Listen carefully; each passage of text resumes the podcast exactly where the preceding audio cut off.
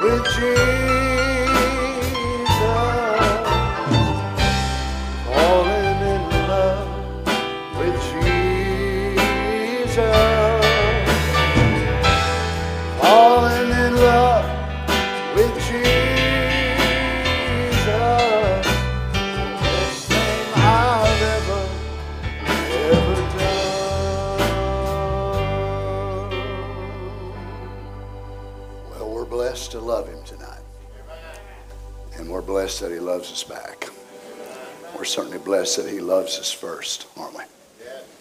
Let's turn tonight to the book of Revelation, if you would, chapter 17.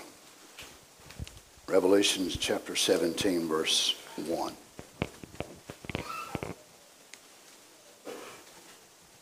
I love the book of Revelation, and I know it's, um, for many people, it's a hard book to understand. And um, to be honest, many people see no significance in trying to understand it. But I believe that God has given a special class of people an understanding to be able to comprehend the meanings of what things are there.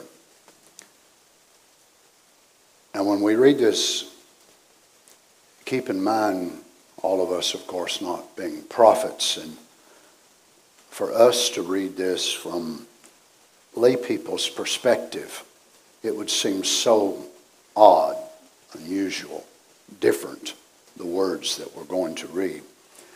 For a prophet that saw many, many visions the way that John did, it would have been not quite as unusual, but still it must have been so different when he went to see all this. And he needed the Lord to help him to understand it because he couldn't understand it either. Let's begin with verse 1.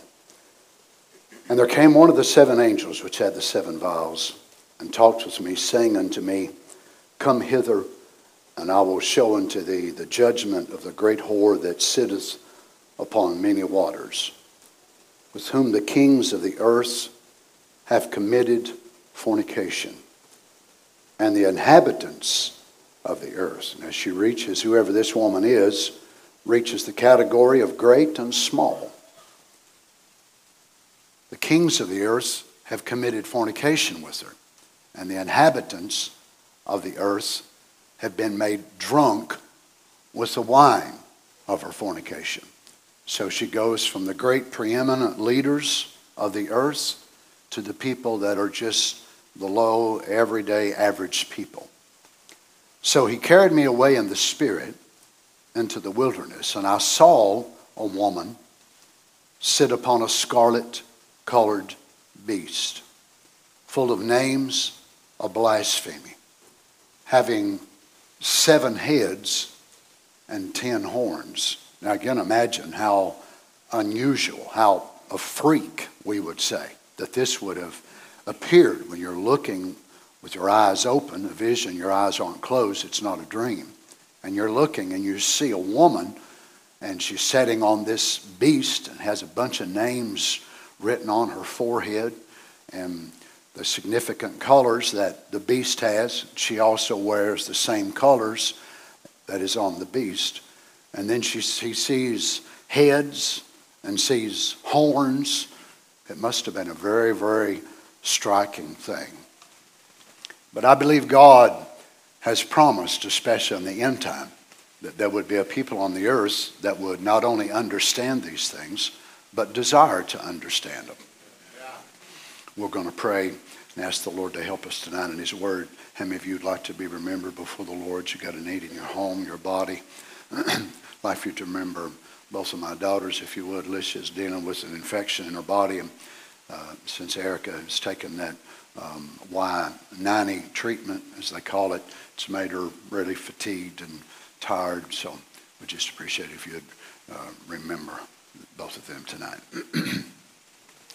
Heavenly Father, we're so happy to be able to be gathered together again here tonight. We thank you, Lord, that your presence is so among your children. We don't know how we would make it, Lord Jesus, without you being here in our lives. And I know one thing for sure I do not want to be left on this earth when the bride is taken away. Because we know when the bride is taken, the Spirit of God will be lifted from the earth. Lord God, may there not be a one of us here tonight that'll be left here when the rapture goes. May we be ready. May our lamps be trimmed and burning. May we be filled with the Holy Ghost, every fiber of our being so charged with the presence of God. May we get in the spirit of the bride call for the last day. Help us that we'll be sensitive to anything that would try to pull us away out of your will. Lord, you saw the needs of the hands that were uplifted, signifying a need or many needs. We pray that you'd be mindful of each one. Heal the sick, bring deliverance, set the captive free.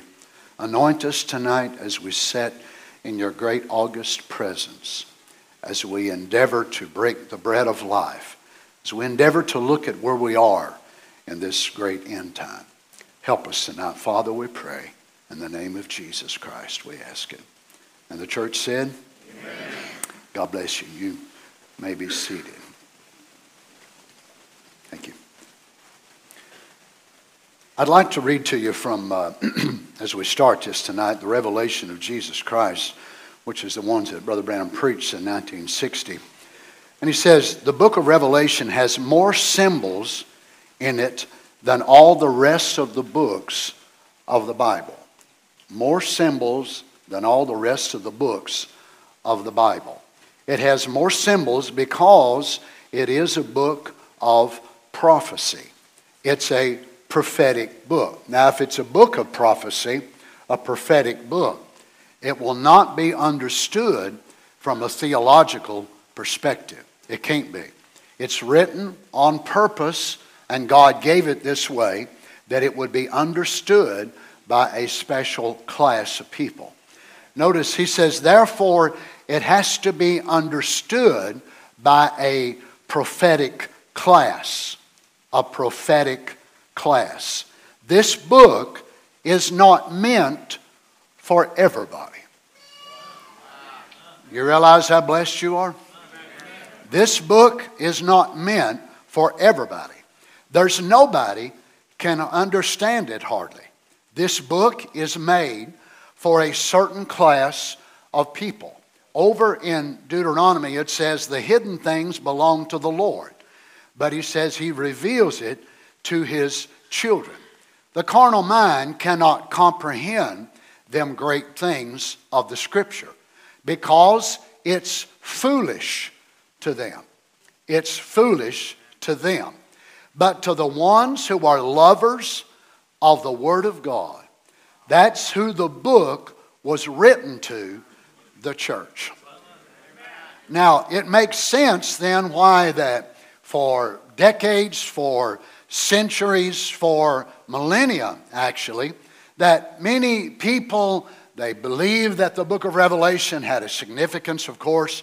They believe that truly God must have given it to John, but they didn't really understand why and saw no great significance for themselves or the people that they preached to. Now, it's been certainly been probed at and looked at by theologians and myself. I've read different what different men had to say, and it's quite astounding to see the difference of opinions and the difference of ideas that will go with all of these symbols and all of these meanings. And you can see again why that we needed a prophet in the last days that would come and be able to open it up to a special class. Now, I don't want to offend you right off, but I realized many years ago that even everybody that says they believe this message are not a prophetic class of people. They sit around it, they hear it, they, they see things about it that is actually better than any other place where they've ever been and the different religions that they've tried, but it just doesn't do for them what it does for the elect. And of course, it cannot. And then there's other people that they read it and they look at it and there's something inside of them. They hunger to know more about it. And they believe that every word has a significance. Every symbol has a spiritual meaning. Now they realize they may not understand everything that's in there, but their desire is to understand everything that God has given for them to understand. I'll never understand what a lot of great men understand. But you know what? I, I, love the quote that Brother Branham gives us in Souls in Prison now when he prays. And he said, Father, I pray you would help each man, woman, boy, and girl to be able to understand in the capacity that they're ordained to understand in. I, I really like that myself because that helps me to realize I'll never understand what Brother Branham did, what Paul did, maybe what Peter did, what Brother Tim Pruitt, other brothers that we would say, my, what a great understanding they have of the Word. But I do want to understand everything God wants me to understand. Now, I know there's an element of people that really don't want to be brought out of their comfort zone. They want to know about salvation. They want to know a little bit about sanctification, a little bit about the Holy Ghost, a little bit about some of the things of the end time. But they really don't want a preacher that preaches too far above where they are because it moves and, uh, you know, just kind of upsets their mind. It upsets their thinking. So a lot of people would rather have a preacher that preached where they live. As a matter of fact, somebody told me that not long ago. They was talking to me about their pastor, and they said that their pastor and them were on the same level. Well, I just couldn't help myself. And I just asked the individual, So, how do you ever expect to grow by setting under that kind of a man? If your pastor and you are on the same spiritual level, that means you ain't going to go no higher than he is. So if he's still on just salvation and you know the basic fundamentals of the gospel, guess what? You and him both going to be left here in the tribulation period because it's going to take more than just preaching salvation. If not, every denominational church will be right there with us with their bobbed hair, their cigars in one hand, their cigarettes in another, and their, their makeup and all that in their purse. Well, well, because they preach the cross and they preach the blood. But we know that there are a group of people, there's always been. We can see those degrees reflected even in the Old Testament. We can see the Saul type. And he was just a man that he talked about God, but he saw real no significance in obeying everything that God told him to do. If God would send the prophet to him and tell him, I want you to go up, I want you to kill the Amalekites, leave no men, no women, no children, no babies, I want you to kill them all. Well, he really didn't see a significance in doing all of that to the letter. So he went and killed a bunch of them. He brought the king back. He brought cattle back. He brought all these things back. Well, you know, and then the man looked at it. Whenever the prophet came, he said, I've done exactly what God told me to do. I find that so amazing that people can look at what God's Word says and they pick out what they want and they fulfill, say, 50% of that and 50% they leave out and they tell God, I've done everything you told me to do. Really? Wow. Well, I'm glad I don't have a 50% capacity. If God tells me 10 things to do, I want to do all 10. I don't want to do three of them and tell God I've done everything you told me to do. Now, maybe I'm weird. I know y'all think I am anyway. But I believe my obedience to the Word of God will get me out of this world one of these days. I don't figure 50% is going to make rapture quality people, do you? I, I don't figure no, 99 and a half just won't do. I'm striving to make a 100, and I know I'm not the only one. Now, let us move in, into this, into the book of Revelation if we can. I believe that we are the people of the last day. We are the last actors on the scene as it was of the Father's drama. I was dealing with it uh, uh, the other night for the young people and how that God had anointed Paul, and Paul used it in the form of a drama, and he said that we are compassed about with a great cloud of witnesses. And he said, then therefore, let us lay aside every weight and every sin which does so easily beset us, and let us run with patience the race that is set before us. And Paul takes that from the setting of the Roman Colosseum that the, the actors would get out, and whether it was a gladiator, whether they was fighting with men or with beasts, and there would be thousands and thousands of people setting up in the bleachers all around in the great amphitheaters of Rome. Now, I've stood in some of those amphitheaters, stood in a few of them a couple of years ago, and the way they were designed, they didn't have to have a PA system. But the, the stage would be in a certain spot, and they would take the building of the stone and they picked a certain stone and they would build them in levels, sort of like our mezzanine in our new building. And because of the design and the acoustic value of the way they made it, they could stand right there, and you ought to hear the singing that we done as the saints of God standing in those coliseums. And they designed it so that you could stand in a place like this and people would be way out there, tens of thousands, and they never had to have a microphone.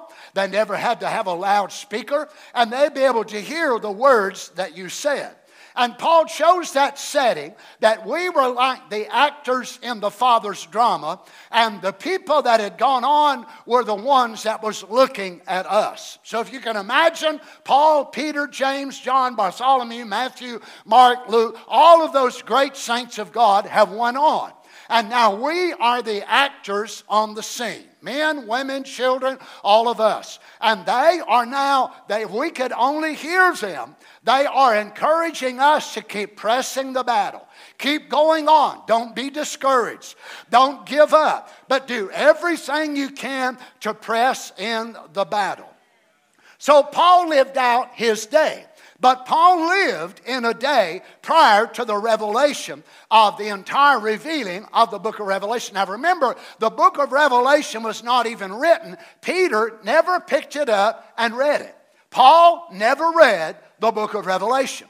The rest of the apostles, except for John, never read the book of Revelation. Now, you say, why, Brother Donny? It's because it was not given for their age. So they acted out that part of the Father's drama. So here it is, 96 AD, whenever John writes it on the Isle of Patmos. And then whenever he comes back, they go to slipping it in now into the hands of the believers. And it's being replicated and sent out among the people of God. You imagine they must have been so overwhelmed when they got these little excerpts of the book of Revelation. And all they knew to do was just write down what John said. Now, John, of course, was the only one of the original apostles that actually died a natural death. And he lived up into his 90s. And John, they say, got so old that he couldn't preach. And they would just bring him to church. I love that. Even when you get so old that you can't hardly go, you still want to come to the house of God. And John got so old, Brother Jack, that he couldn't preach no more. But they would bring him in and just lay him out on a little cot. And they'd just gather around John, the last one of the apostles that was alive. And they would just gather around. Can you imagine being there and, and being able to shake hands with a man like that and knowing that he had walked with the Lord Jesus and the great experiences that he had.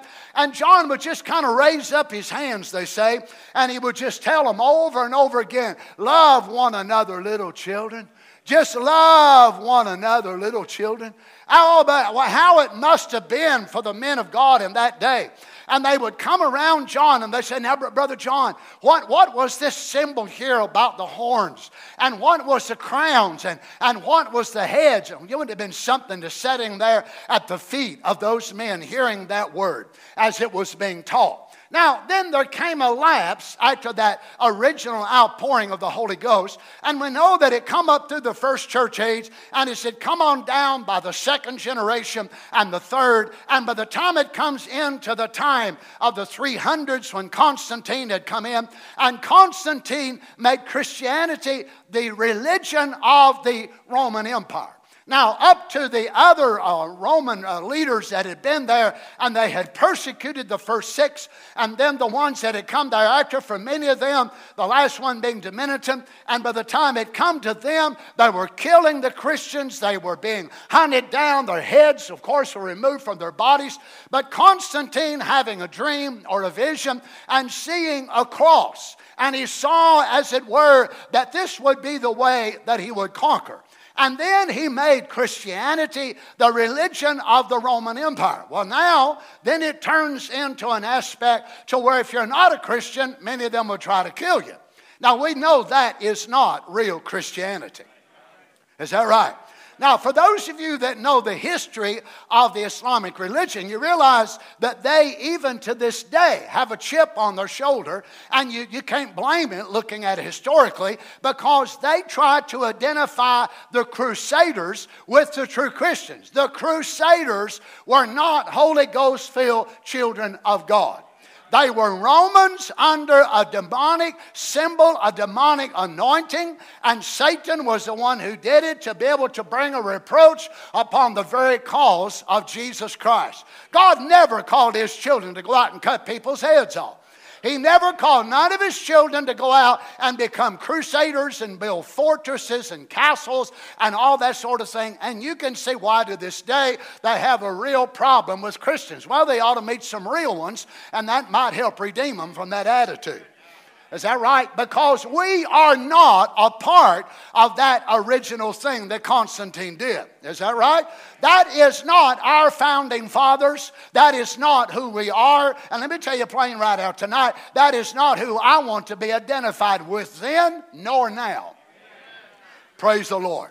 So, this is going to be now something that will have its emphasis from the time that John began. Because remember now, John, he already writes about it in Paul. He began to prophetically understand it in Second Thessalonians and also in Timothy and also in the book of Titus. And he began to write to them that something was going to come in the last days. It was going to be a great power. He didn't know exactly what to call it. He only called it as God gave him. And he called it the man of sin and the son of perdition. But when John saw it on the Isle of Patmos, he saw it in the feminist gender. Now, if you'll notice that Paul, when he wrote about it, he was writing about it still in its masculine form. But when John writes about it, he sees it in the advanced stage that it is no longer just a man of sin. It is not just the son of perdition, but John sees it as a woman. So it has now changed its stage into a woman. Now, watch him when he sees this. Let's go back to verse 3. So he carried me on the way in the Spirit into the wilderness, and I saw a woman sat upon a scarlet colored beast. Now, remember, colors in the Bible have a symbol. So he sees this woman on a scarlet colored beast, and a beast means a power, full of names of blasphemy, having seven heads and ten horns. And the woman was arrayed in purple and scarlet. Now, the beast itself was scarlet, but no purple. But then John looks at the beast and he notices the symbolism in the beast. And then he looks at the woman and he sees that the woman has a mixture of the color that is on the beast, but she also has another color as well. So she has both purple and scarlet. And she was decked with gold and precious stones and pearls.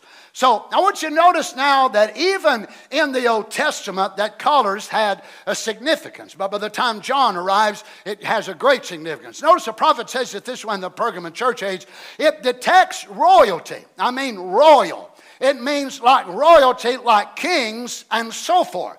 So here the purple and the scarlet had a significance of royalty. Now, unlike our dyes and the colors of our clothes today, you want a purple sweater. Some here tonight got on purple, pretty common color. It's not a color of royalty so much now. But then it came only from the uh, which was a little female insect which was in this part of the Mediterranean. They were very, very rare, and you could only get maybe one drop out of one little insect. You can imagine it would have taken hundreds of these insects in order to get the dye that would make it. It also come from a mollusk out of the Mediterranean Sea. One of them would lean toward a purple, the other would lean toward a scarlet. And only the real wealthy, rich people, royal people, or rich prostitutes the rich, the wealthy, and rich prostitutes wore this color. So, whenever you would see a king or a queen or a potentate, then their collar told you who they were. But there was also the same resemblance in the wealthy prostitutes. And they did this as a symbol of their wealth, but they also did it as a symbol of an advertisement of their occupation. So you looked at them at this color and you knew what they were. Oh my goodness. So for John, he looks and he sees this woman, and she has on purple and she has on scarlet. Now, want you notice that John does not define this woman as being dressed in modest apparel. She is not a daughter of God, she is not a symbol of the church of the living God but she's dressed in something that is very royal, something that is depicting a woman who wants to forecast and tell who she is. I want you to notice also in the jewelry that she wears that John says when he saw her that she was decked. Now, she did not have on simple jewelry, but she was actually decked with this, decked with gold and precious stones and pearls, having a golden cup in her hand, full of abominations and filthiness of her fornication. Now, notice the prophet he goes on to say that the seven heads are the seven mountains on which the city sits, and the woman is a city. And the woman was arrayed in purple, and the beast, he says, was in the scarlet. Now, haven't I warned you there are three curtains. And remember, I've told you many years ago watch Russia. Now, if you know anything about the time frame that the prophet says this, it was called USSR. But I don't know if you've ever done an in depth study on it or not, he never uses those letters to describe it. But he always refers to Russia. Watch Russia. Probably most of you have been watching Russia more in the last four or five months than you have in years of your life. Is that right? It's in the news every day. Every day you look at it, you pull it up on YouTube or wherever you get your news source is, and you see Russia done this, Russia said that, Putin said this, Putin's going to got the doomsday this and that and the other. It's every day. I'm so glad I believe in a rapture. I'm so glad that I believe in an elect of God. It would be really discouraging to be able to look at it. Once you realize and you do a little research and studying at, at the over 5,000 nuclear warheads that Russia has, they outdo America. Some of them are hypersonic. We absolutely have no hypersonic thing, nothing that's publicly known anyway. We actually tested one year a few months ago and it landed out in the water. Went completely down, totally lost the whole thing. Russia has the ability to send from itself, from Russia's coast, and be able to go all the way to the South Pole and divert around our radar, go plumb to the South Pole, come around on the other side of the Earth, moving faster than the speed of sound and be able to move into our airspace faster than we can ever do it. 30 minutes, it can cover the entire expanse of the earth. Oh, Brother Donny, that scares me to death. Well, you need the Holy Ghost then. Because if you got the Holy Ghost, you realize if they send out a whole bus load of them things, we're going to be gone before one of them ever hits the earth. Is that right? Absolutely. That's what we believe. But notice, for those that are left here, it's going to be a terrible time. Now, the prophet said, as I've told you many years ago, I said, watch Russia. There's three curtains, he says. Remember this. There's the iron curtain, there's the bamboo curtain, red china, red china, and there's the purple curtain. And you watch that curtain, that's the deceiver. So there's the iron curtain, communism. There's the bamboo curtain, which is China. We know that China was nothing in this year, 1960, when he said this, compared to what it is right now. China would not have to basically destroy us by sending us a bomb. All they got to do is stop all the stuff we get from them. We'd all starve to death and be naked. We wouldn't have no antibiotics. We wouldn't have no medication. Probably everybody here tonight, nearly everything you got on was made over there. Everything we see probably in this building, for the most part, is made over there. Made in America? What's that? Made in the USA? What's that? You got to be kidding me. You mean there's things still made here? I didn't know we knew how to make anything but a mess. Now, we are good at doing that. But you know what? If they ever want to, they can do all this. And yet, look at Russia and Iran and China, and look what bedfellows they have made in the last couple of months. And who are they all against? The great Satan, which is America. Is that right? And yet we know that God will never allow them to do one thing as long as the bride is still here on the earth. That's right. Now, the true purple and scarlet was that reflective color to identify a position. Now, it was also, as I said, used by the prostitutes. I'm not sure if you knew that or not. But her outward show would be able to resemble her wealth. Now, it may seem quite unusual, but notice this in 2 Kings chapter 9, verse 30. And when Jehu was come to Jezreel, Jezebel heard of it, and she painted her face Oh my goodness.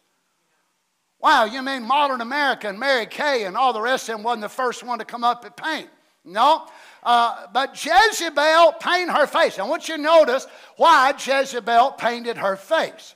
It was because she heard a, a man of God was coming to town. Now, Jehu truly was a man of God, and he came to Jezreel, and Jezebel heard of it, and she painted her face and tied her head and looked out at a window. I love the way Brother Branham deals with this. She said, whenever he come down there, little Miss Jezebel, she thought, well, I'm a vamp anyhow. I'm a vamp anyhow. And she said, You know, I'm all pretty. And she goes over there and gets her makeup kit. And you know, she begins to fix her face up with all of that makeup and stuff. I've seen a woman do that in the restaurant and then take a piece of a paper napkin and bite on that. It put me in the mind of a, a mad dog trying to bite a stick. Don't you love that theology?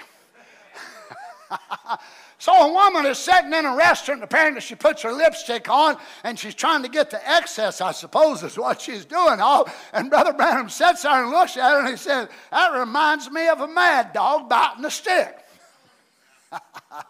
Oh my. And she fixed herself all up and she manicured, you know, like she's supposed to be. And she thought she was so pretty. And here she come all strutting out and with that type of a dress on. And she looked out the window. Now here she comes and she looks out the window and she identifies herself as a vamp, whatever that is. Must not have been good. The only thing I know about a vamp is vampires. So I'm not sure if he's trying to be one of them or what.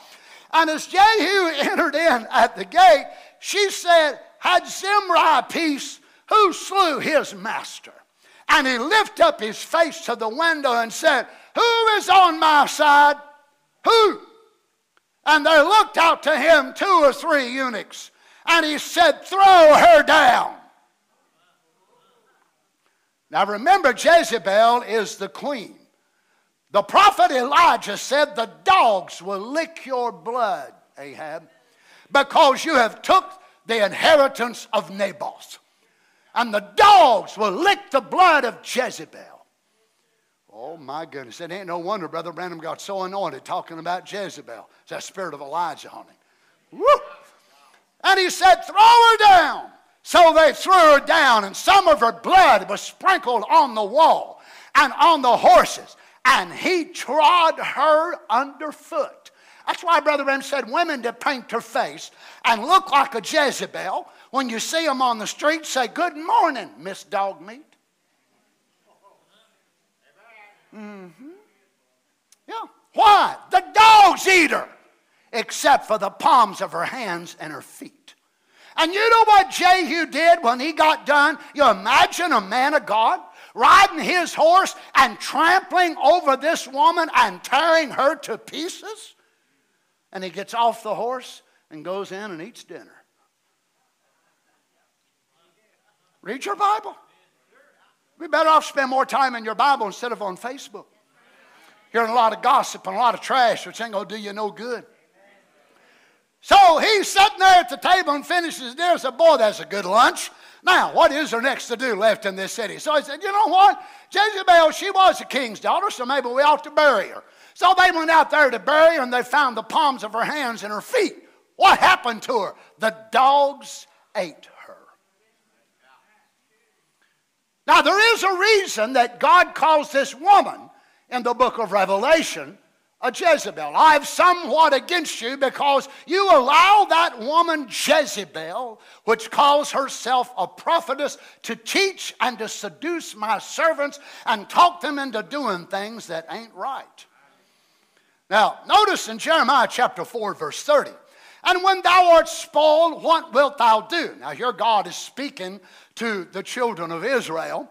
Though thou closest thyself with crimson, again, scarlet or purple, though thou deckest thee with ornaments of gold, though thou rentest thy face with painting, pre Mary Kay, pre Maybelline, Though thou pay, makest thy face with painting, in vain shalt thou makest thyself fair. Thy lovers will despise thee, they will seek thy life. And the word painting here, I thought it was just really something when I looked it up. Now, of course, the Old Testament is a Hebrew word, and it's spelled P U W K, puke. I thought, well, glory. Don't tell me God ain't got a sense of humor. That's the Hebrew word for painting. Uh huh, I'm sorry you didn't know that. And the meaning of the word is to paint, antimony, which was a black pencil also, the word stibium, black paint, eye cosmetics. Oh, sweet Jesus. Gonna keep on, you're gonna get me killed, sir. Now you see, God had brought Israel out and had sanctified them. You can find him laying out the allegory of this in Ezekiel 16. And he said, I passed by thee and I found thee in thy blood uh, thy father did not do this and thy mother did not do that. Thou wast not washed. So God actually likens Israel coming out of the land of Egypt to a newborn baby. And that baby was found by God on the side of the road. And the navel cord was still attached to the baby. And the custom was that they would wash the baby with water, and then they would actually take a saline solution, which was salt and water mixed together, and they would rub the baby down and get the afterbirth off of the baby. And God said, When I found you, the navel cord was still attached. When I found you, nobody washed you, so you had blood all over you, and blood in your eyes, and blood in your face, and you couldn't breathe right. And no one had salted you or suppled you. But I found you and I, I, nurtured you and I took you as my own. And then what did I do? I, I shod you and I, I, gave you, you know, all the blessings. And, and then God said, You growed up and your hair began to grow out. Now, what God did, God found when they were a baby and they were totally helpless. And they grew and God nurtured them. And then when they got strong and got bigger, then they got to a spot, I don't even need God no more in my life.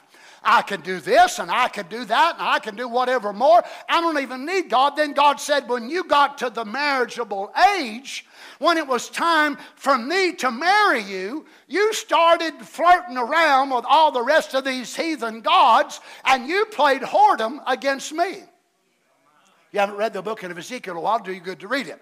And God said, I passed by and I found thee in thy blood. And I said, Yea, live. I say, live and thy blood stopped. Now, of course, the God saying that He found them and He nurtured them and He raised them, and God raised them as a child with tender love. And then when God got ready to marry them, what did Satan do? Satan beat God to them as he beat Adam to Eve as he tried to beat Abraham to Sarah, as he tried to beat Jesus to his bride, as he's going to try to do Jesus and his bride in the last days. But he come down in a secret coming by the opening of the seven seals and pregnated his bride, and the womb was already closed. And that's why the devil ain't got no hope of ever getting that true bride. No, sir, brother. The Lord Jesus come in a secret coming of Luke 17 and a Revelation 10 coming. That's why they don't understand the coming of the Lord. But it was a secret advent of the Lord coming down in His presence to make Himself known. Why? He was Romeo and He slid up His seven seal ladder up on the bride's window and kept knocking, knocking, knocking till the bride come open. And whenever He opened up, she invited him in, and her and the Lord Jesus got married in an invisible union. Hallelujah! They got married together, and he pregnated her by his own life and sealed her womb for eternity. Glory to God. The devil can't get the bride. The devil cannot get the bride.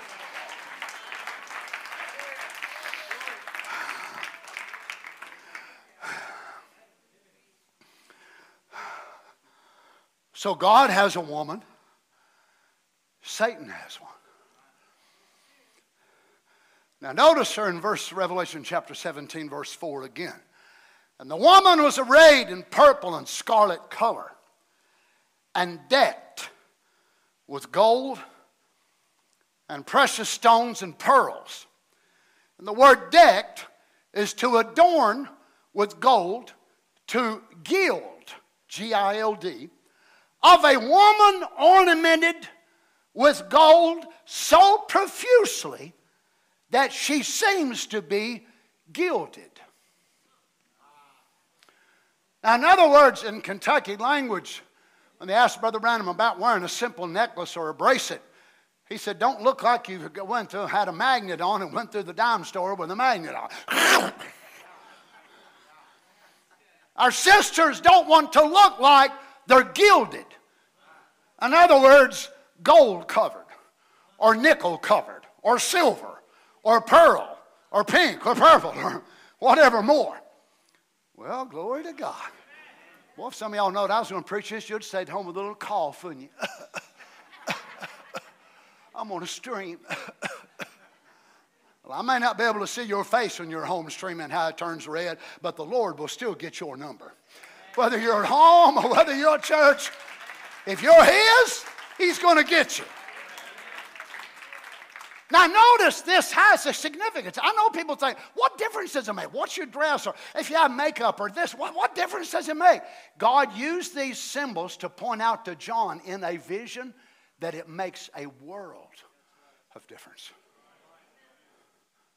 Now, makeup was okay, then surely Brother Branham would have seen some of them women beyond the curtain of time with makeup on.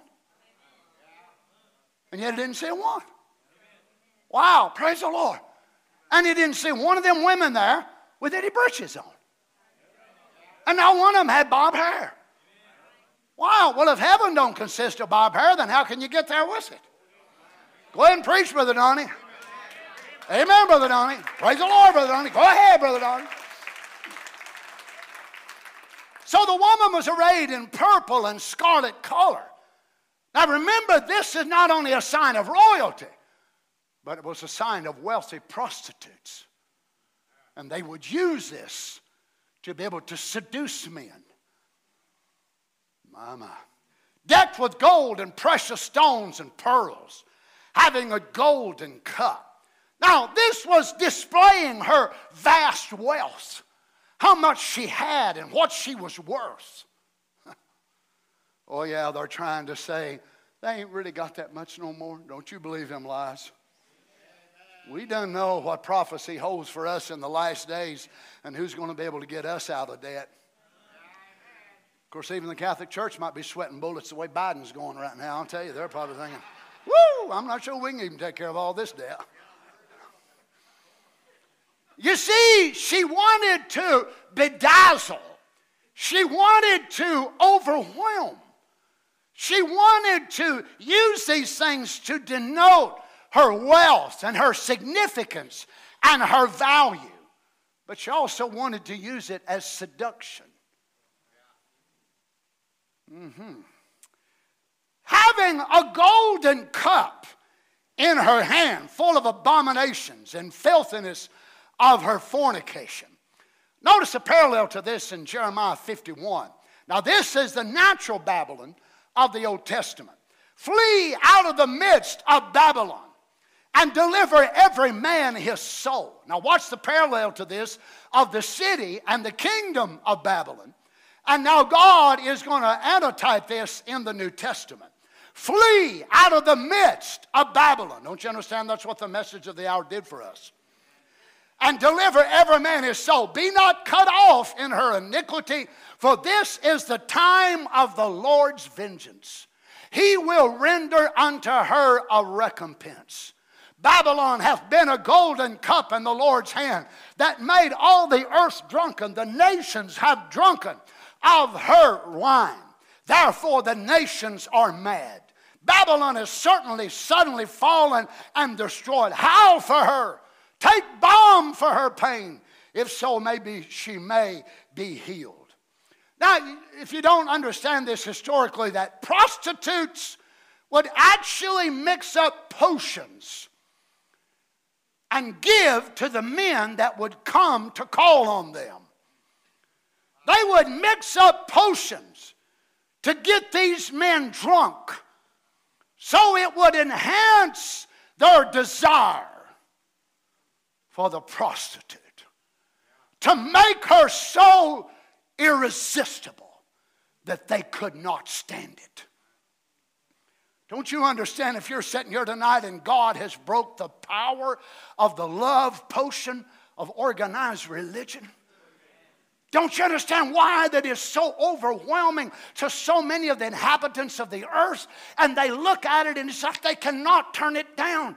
They cannot say no to organized religion. It just overwhelms them and it appeals to them in such a way when real, genuine Bible Christianity, they look at it so that repulses me. I could not let my hair grow out like that. I could not look that way. I could not dress that way. But they look over at the other and it just pours out all of of this abomination of their filthiness and all of their worldliness and this. I just can't stay away from it. I can't do it. You're so blessed tonight. You're so blessed because by our natural nature, don't you understand that naturally we are drawn to the fornication of such an organized religion? We are drawn to the fornication and the putrefaction of such ideology. But the Spirit of God has set us free.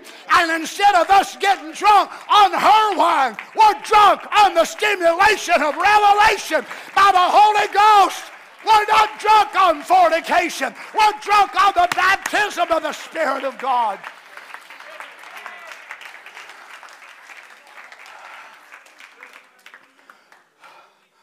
Some of you that have been in those systems, you know exactly what I'm talking about.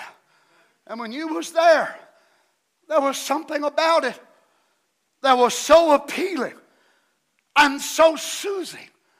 And it seemed to whisper a lullaby, a false sense of security that you're okay, it's fine, it's okay.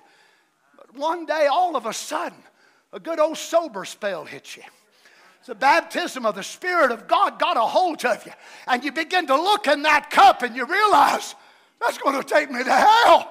I'm going to be lost if I keep drinking this. Why do I wait till I get to the bottom of the cup and the dregs of the cup? Oh God, spare me. And the Spirit of God got you all sober long enough to be able to quicken that seed gene inside of your heart and helped you to realize this organized religion is of the devil. Hallelujah.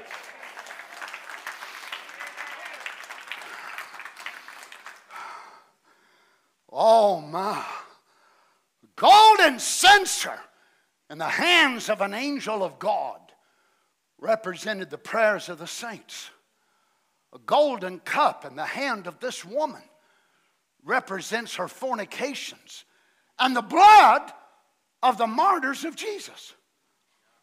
Notice in verse 5 and upon her forehead was a name written Mystery, Babylon the Great.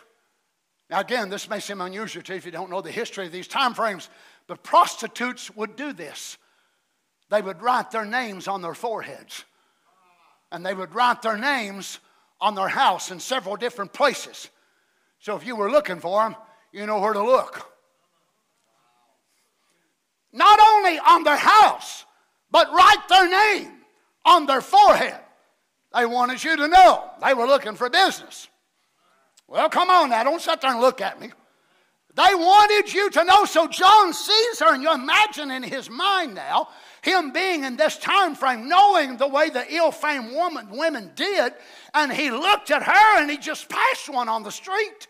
He just seen one day before yesterday or last week, whenever it was, and he saw them sitting here and there and there in the red quarters, we'd say, and he saw them women sitting there, and he looks here and he sees a vision, and then it's revealed to him this is Satan's church. And he must have been so overwhelmed. You mean she's like that? She is represented as an impure woman? Oh, dear God. As the high priest had on his mitre, his crown, the name holiness unto the Lord. And he would have the names on the breastplate the names on the body or the representation. Notice where the names were here on the chest, the girdle, the golden girdle, which is what John saw in Revelation 1. And the names on the forehead, holiness unto the Lord. Is it any great wonder then that the Bible tells us in the last days that the saints of God that overcome and arrive in that beautiful paradise of God, they will have His new name written on their foreheads? Praise be to God. Oh, praise the Lord Jesus. Now you see, the name follows the mystery. So John saw it, and whenever he says this, notice the way he terms this. He said, Upon her forehead was a name written. This is what he said Mystery Babylon the Great. Mystery Babylon. But it's not the mystery of godliness. She hates that. She can't stand the idea of one God. So she had to cut him up in three. At the Nicaea Council. Is that right? Her name is not the mystery of godliness, but it just so happens that as the bride we are. That you're part of deity. Praise the Lord. Not the mystery of godliness, but Mystery Babylon. And upon her forehead was a name written Mystery Babylon the Great, the mother of harlots and the abominations of the earth. So, all of these things that stem out of this Roman church. Now, I'm not sure if you how well you keep up with current events and history and things, but last month in Kazakhstan, Many of the great religious leaders of the world were there. I just saw it yesterday and again today. Gathered in a great circle in Kazakhstan. There was the, all representatives of all the major religions of the world. But the three main religions that they were concerned with was Christianity, Islam, and of course Judaism. And as I saw that picture there and saw it on a video, and I saw the main man in the center of all of these hundreds of representatives that were there, the main man, which was the spokesman, which they all clapped to, which they all took pictures of, which they all nearly adored. Guess who it was? Well, it wasn't me. And it wasn't Brother Tim Pruitt. It was the Pope. Now, they wanted to come together in a universal brotherhood, and the three Abrahamic stems of religion. Notice their, their dealings now.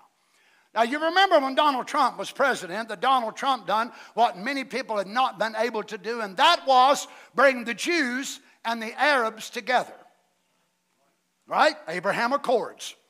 Well, they are following through in the same thing, except in a religious way. There was Arabs that would not even, uh, absolutely not even recognize Israel as a nation.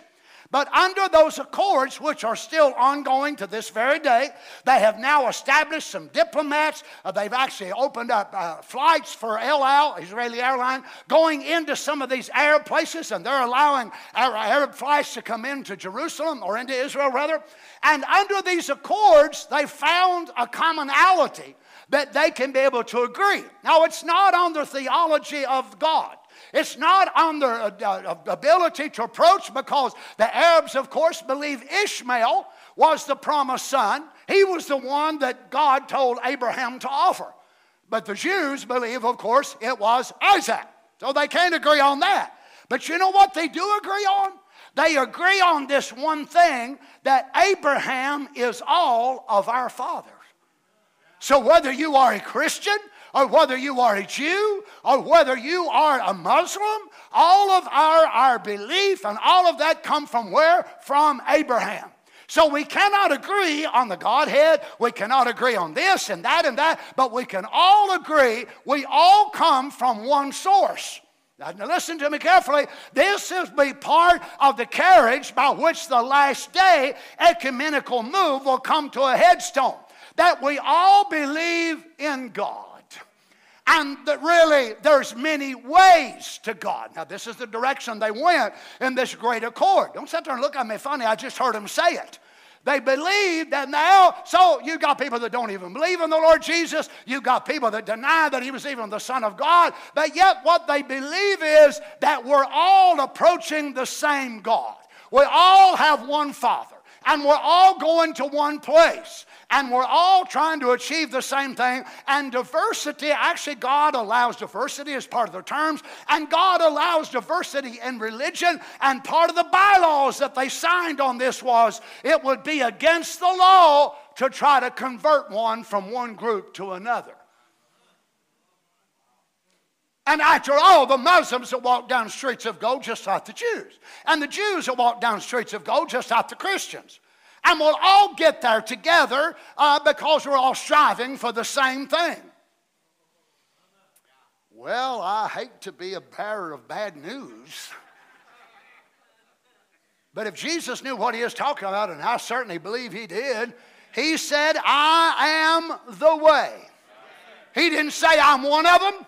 He didn't say, I'm one, and Muhammad is another, and the Sikhs are another, and the Jains are another, and the Buddhists are another, and they were there. The Sikhs, the Jains, the Buddhists, all these were there. He did not say, I'm one of the ways, and just shoot whichever way you want, but he said, I am the way, the truth, and the life. And no man comes to the Father but by me.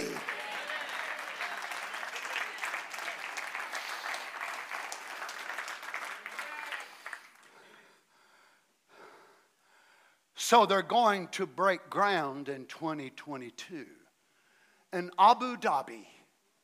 No, I didn't make that name up. break ground in 2022 in Abu Dhabi and laid out in the form of a pyramid. They're going to build a Jewish synagogue. They're going to have a Christian church right over here and they're going to have a Muslim place of worship right over here, laid out in the form of a pyramid.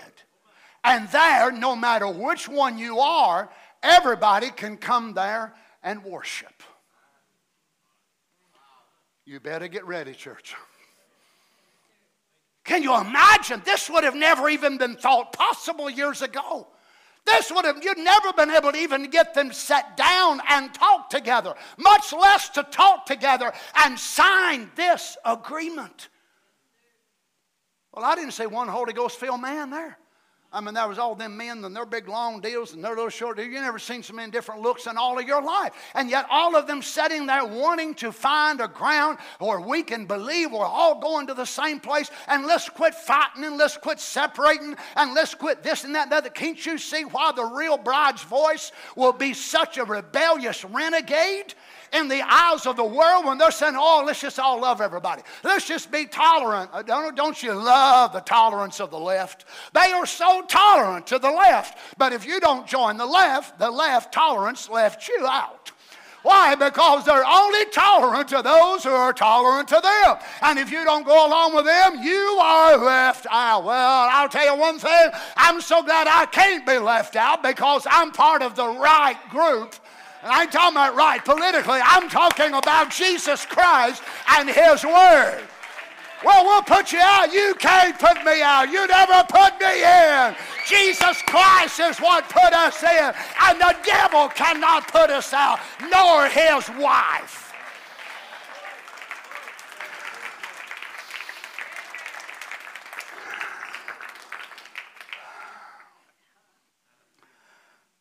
So they come up with a new name Chrislam. Chrislam. John in verse 6 says, I saw the woman drunken with the blood of the saints and with the blood of the martyrs of Jesus. To see a woman drunk is shameful enough. But to see the intoxicating power that she's drunk by, the blood of martyrs of Jesus Christ. Now, notice this is not Old Testament, this can only be New Testament. So John looks at it and he said, I saw the woman drunk with the blood of the saints and with the blood of the martyrs of Jesus. And when I saw her, I wondered with great admiration. Now, the English word is very tricky here. It would seem as if though the word that the translators chose to use was that John admired her. But the Greek word here that they used actually has several meanings, and one of them is wonder. So it wasn't that John looked and said, Wow, what a beautiful church. What a great thing. Man, this is really something. He did not admire her in the sense that we would have admiration for someone or something, but he looked at such wonder and marvel that he just thought, how, how can this be? Who is this woman? And what is all going on? Because now remember, up to this time, John is still wondering in this stage of the vision. He's still wondering, who is this? Notice in Jeremiah 46 10, for this is the day of the Lord God of hosts, a day of vengeance. He may avenge him of his adversaries, and the sword shall devour. It shall be satiate and made drunk with their blood. For the Lord God of hosts hath a sacrifice in the north country by the river Euphrates. John looked at her, and she must have been moving around, setting on this power and acting like a drunk just not sensible, maybe gibberish coming out of our mouths. Hail Mary, Mother of God, pray for us sinners now as we a time of our departure. Amen. Saint Anthony, pray for this. Saint Cleopatra, pray for this. And Saint Jezebel. That is part of their saint background. Well, praise the Lord. Yeah, one of the workers over at the new place had asked one of the brothers here about the saints. They believed in the saints, said, Yeah, we believe in saints if you're alive.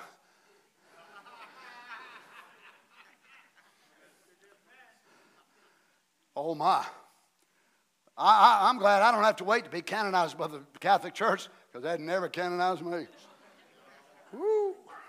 French fry, maybe, popcorn me, uh, fillet me, you know, something like that. And I saw the woman drunken with the blood. Oh my.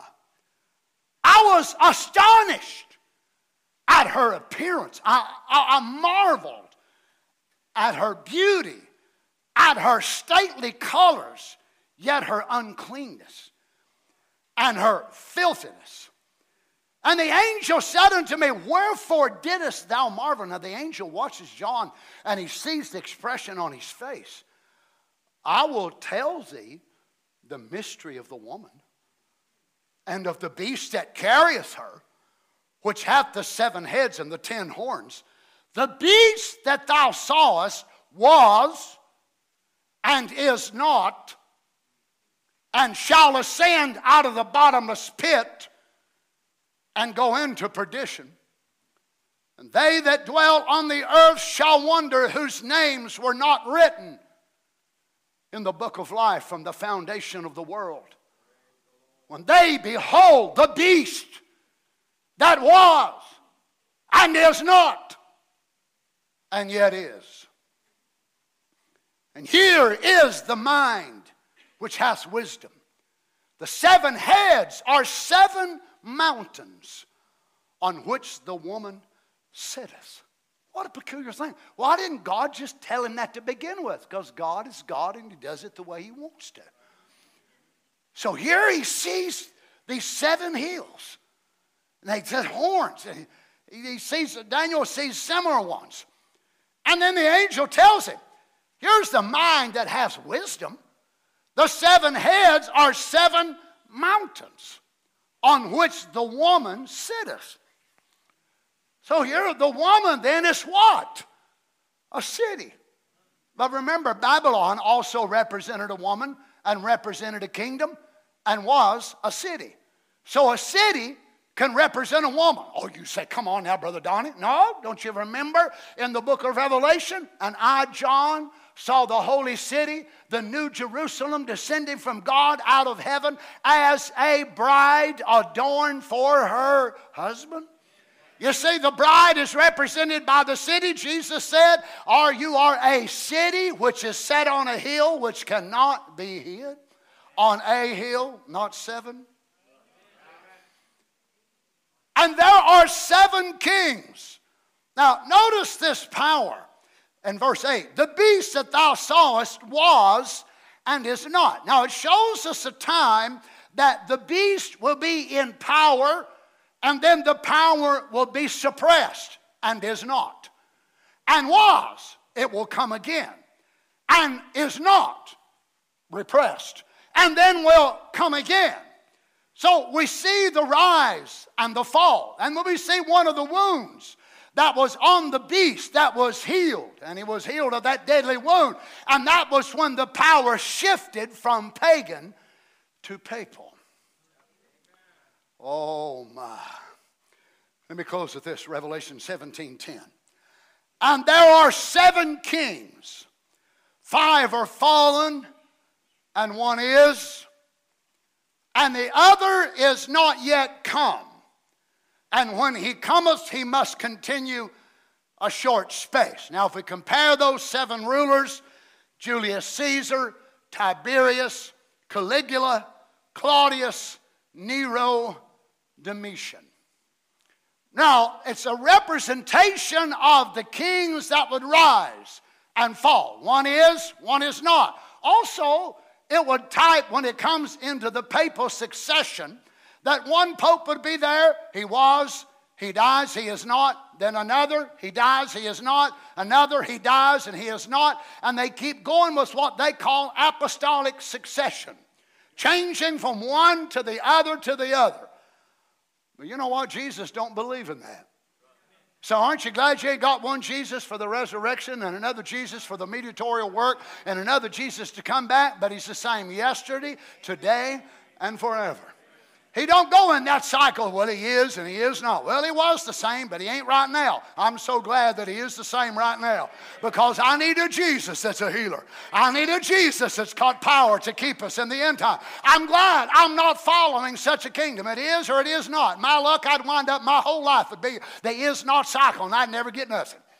Well, praise the Lord. Some of y'all be exactly the same way. But I'm glad whether I lived in the days of Noah, lived in the days of Luther, lived in the days of Pentecost, lived in the days of William Branham, or lived in the days of right now. He was and he still is. And he's the same yesterday, today, and forever, and he will never change. Praise the Lord. Let's stand. Everybody that understood every word I said in succession, raise your hand and say amen. Ah, good, good. That prods you to think. You say, oh my goodness, I'll have to go back and listen to that again. Again, well, good. That's what you need to do. You see, how would you have felt if you went to the first grade and you finished the first grade, and your mom and daddy, boy, they come to see you, and you walked up in your little, whatever it was, you know, man, you was, I mean, you was something. They took pictures of you and everything. And here you come up there, and you went home after school, and you said, Mama, Daddy, this is so wonderful, but I'm afraid of second grade. I just want to stay in first grade, and I'll be real comfortable because I know everything about the first grade.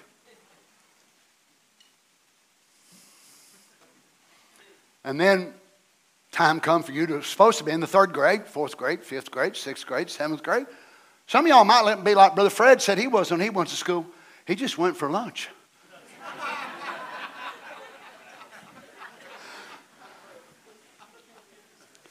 now, when y'all moved from first grade to second grade, did they start telling you things you did not know? Really? You mean your school teacher did that to you? That's, that's absolutely Wonderful. Well, what about when you went to the third grade? What about when you graduated from high school and you became a freshman in college? Did they start talking to you uh, first grade stuff, second stuff where you was comfortable with it? What did they do? They talked over your head. They talked beyond your understanding. Why? To pull you up, to help you. If you want a preacher that never preaches you no higher than first grade, friend, you need the Holy Ghost. I'm telling you, shame on you tonight. This was my way when I went to China. Brother Murphy and myself, and we'd go into a city, the first things I'd do, have question and answers. I tell Brother Murphy, Brother Murphy, we've only got two days here, three days, whatever it is. I want to find out where these people are. If they're here, I don't want to preach here. If they're here, I don't want to preach here. What I found was some of them were struggling with the God center prophet. You know, they come out from under the rain of towels, so all the women wore breeches. They all dressed alike. They looked alike. Men looked alike. Women, they all looked the same. So many of them were still struggling with pants and struggling with this and that and the other. So each place, I found it different. So I would do question answers, and then after I found out where they were, I would go from there. Now, in some of them, it was amazing. Some of them I preached to people in China, which had only been in the message a few years some of the same stuff I was preaching to you all at Happy Valley on exactly the same level. But others of them, I had to go all the way back on water baptism and the Godhead and this and that because they were still struggling with the Godhead. Matter of fact, Brother Biscoe listened to that service and he said, When I seen the direction Brother Donny was going with that Godhead, I got to feeling sorry for the devil. now, you know me well enough, no, I can't do that, but it was the Holy Ghost. You know how the Holy Ghost can do them, and He, we've got the answer to the devil's question. I'm not sure what the question is, but all I know is we got the answer. So whatever he asked from one time to another, we got the answer. So the Spirit of God knows how, and I told Brother Murphy, Brother Murphy, this is what we want to do. We want to find where they are, and then we want to get a little bit above them and preach to them and help them to see there's more. Come on in. Come on in. It's swimming water. Remember the prophet Ezekiel when he got into the water and he stepped out and it's just so deep and then he stepped out a little more and he stepped out a little bit more? Well, a lot of folks, they're just still playing around the bank and they've got the water around their ankles. They're just shouting, jumping up and down, glory to God, hallelujah. They're as wet as a dog, but they ain't been nowhere. They're just right there. That's as far as they've been. But he said, come on out a little farther and it's swimming water. Oh, praise the Lord. Amen. Well, you said, Brother Donny, most of this, what you preach, ain't got nothing to do with this. Oh, it does. It reminds you how blessed you are. It reminds you tonight you're not drinking from that cup, you're drinking from another. You're not eating from her table, you're eating from his table. You were part of that, but you ain't part of that no more. It ought to make us so happy. It ought to make us so grateful. Now, don't look down your nose on nobody that's in that system. As a matter of fact, God might use your light to shine a little bit on somebody. God might have a seed that's going right up. My, I've stood in some of those places I've told you before several years ago when we was in Mexico City. There, Brother George Smith and a little woman come up through there, had a candle in her hand, going up to pray and going all that, and nearly caught Carol's hair on fire. We went up to this place, up some place where they went up there to worship some saint. Then people had started at the bottom of that hill, climbing up them stone steps. There was a trail of blood where them women would get down on their knees, crawling on their bare knees up to that to do penance, to ask God to forgive them for this and that and the other.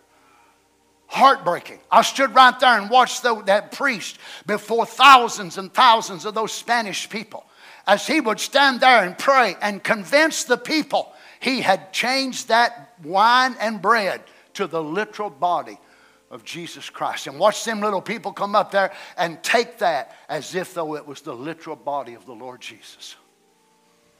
Thank God for his mercy. Can't you see why God looked at that and said, That is fornication?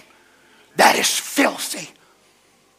But here we've sat tonight feeding on the unfailing body word of the Son of Man. Don't you love him with all your heart? We see what she had in her hand. I ask you, what have you got in yours? We see what she was clothed with. We see the symbols of the collar. What are you wearing tonight? Well, I can tell you if you don't know. You're dressed in white if you're the bride of Jesus Christ. Blessed are they that are called to the marriage supper of the Lamb, and his wife has made herself ready. What's she called then? Not scarlet and purple, but fine linen, clean and white. We've got a cup in our hand too. We're acting kind of drunk as well but a stimulation of revelation. Praise the Lord Jesus. Can we just worship Him a little bit together? Oh, thank the Lord. Thank the Lord. Lord Jesus, we so love you tonight, Father.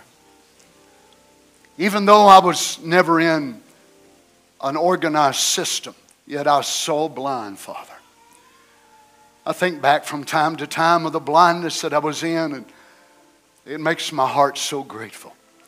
Not arrogant, proud, stuffed shirt, as it were, but so thankful for the evening light.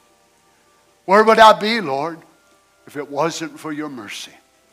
Where would we all be tonight was it not for your grace? No doubt drunk, because many of these people here had a religious drawing on their heart before the truth ever came across their path. They wound up here and there and somewhere else, but something kept pulling, something kept drawing. Oh, thank you, Lord. At one time, some of them were seated right on that scarlet colored beast, and they were drunk with a cup from that organized religion. But tonight, they sat on another beast. It's a camel train, packing Rebecca back into the presence of her Isaac. We're on a power too, but it ain't scarlet. It ain't one of worldly beauty. It may look like it's not much. It's an old camel, as it were. It's the same camel that Peter rode, Paul. 120 of them jumped on its back on the day of Pentecost, and it carried him up into heavenly places. They were laughed at, ridiculed, made fun of. It was the same thing that fell on Luther. It was the same thing that fell here in America on Azusa Street. Thank you, Lord Jesus. It's outdated. It's not modern. It's not all polished and new fandangled. It's the old fashioned, Holy Ghost filled. Praise God. But we're not ashamed to come upon top of this beast tonight, Lord God and ride it all the way to the streets of gold. Hallelujah. Lord, we love it so much, we want our children to have the same experience. We don't want them to have an intellectual conception. We're not ashamed of our Holy Ghost. We're not ashamed if it moves on us every now and then and we go to hooping and hollering and worshiping a little bit, Lord. We're not ashamed to say we still feel the Holy Ghost. Hallelujah. Oh, it's outdated. It's not wanted anymore. Even many of our message people don't even want it. They want an intellectual preacher that'll stand there and just quote quotes and quote scriptures and preach them to sleep. Lord God, we want a gospel preach that'll change our lives. Make us like that original church, Lord God, I pray. Help us, Lord Jesus. Oh, we worship you tonight, Lord God. We are here tonight, Father, with our cup raised. And we're saying, Here's my cup, Lord. Fill it up, Lord. We don't want abominations in it. We don't want drunkenness of the world, but fill us with love and mercy and forgiveness and kindness. Oh, won't you grant it, Lord Jesus? We worship you, Father. We bless your name tonight, Lord God. Can we just take a few minutes before we go just to be able to worship him a little bit? Oh, Jesus, we bless your name. And sing something for us. Let's just worship him just a little bit now. You've got a few minutes before we go. Hallelujah. Hallelujah. We worship you, sweet Jesus. We bless your name, Come Father. to your presence, past the gates of praise, Yes, Lord. into your sanctuary, To your sanctuary, Father. till we're standing face to face. Look upon your countenance, I see the glory of your face. I can only bow down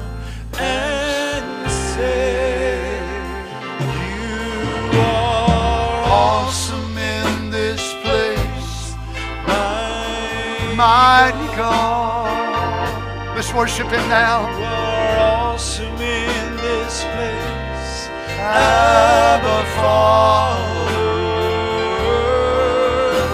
You are worthy of all praise. To you our lives we raise.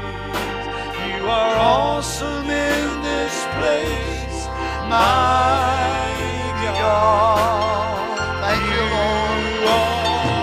Thank you, Lord God. in this place, mighty Oh, hallelujah, Lord Jesus. You are awesome in this place, Abba Father. You are worthy of all praise.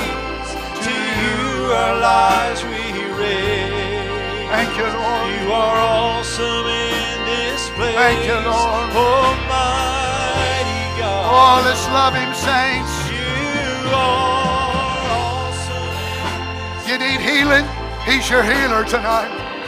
You need deliverance? He's your deliverer, whatever you need. Awesome in this place, Abba Father.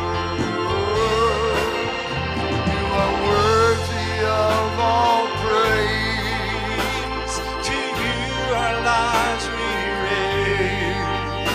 You are Thank you, in this place. Hallelujah. Everybody, oh, you are awesome in this place, mighty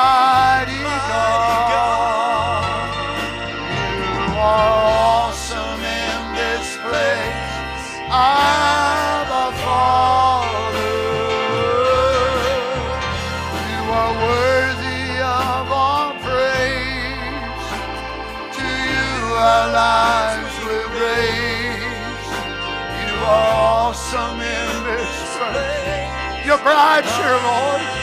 We need you. We need strength. You are awesome in this place, mighty God. You are awesome in this place, Abba Father. Thank you, Jesus. Thank you, Jesus. We worship you tonight, Lord God. We bless your name, Lord Jesus. Hallelujah. Hallelujah, Lord God. Thank you, Lord. You are awesome in this place, mighty God. You are awesome in this place, Abba Father.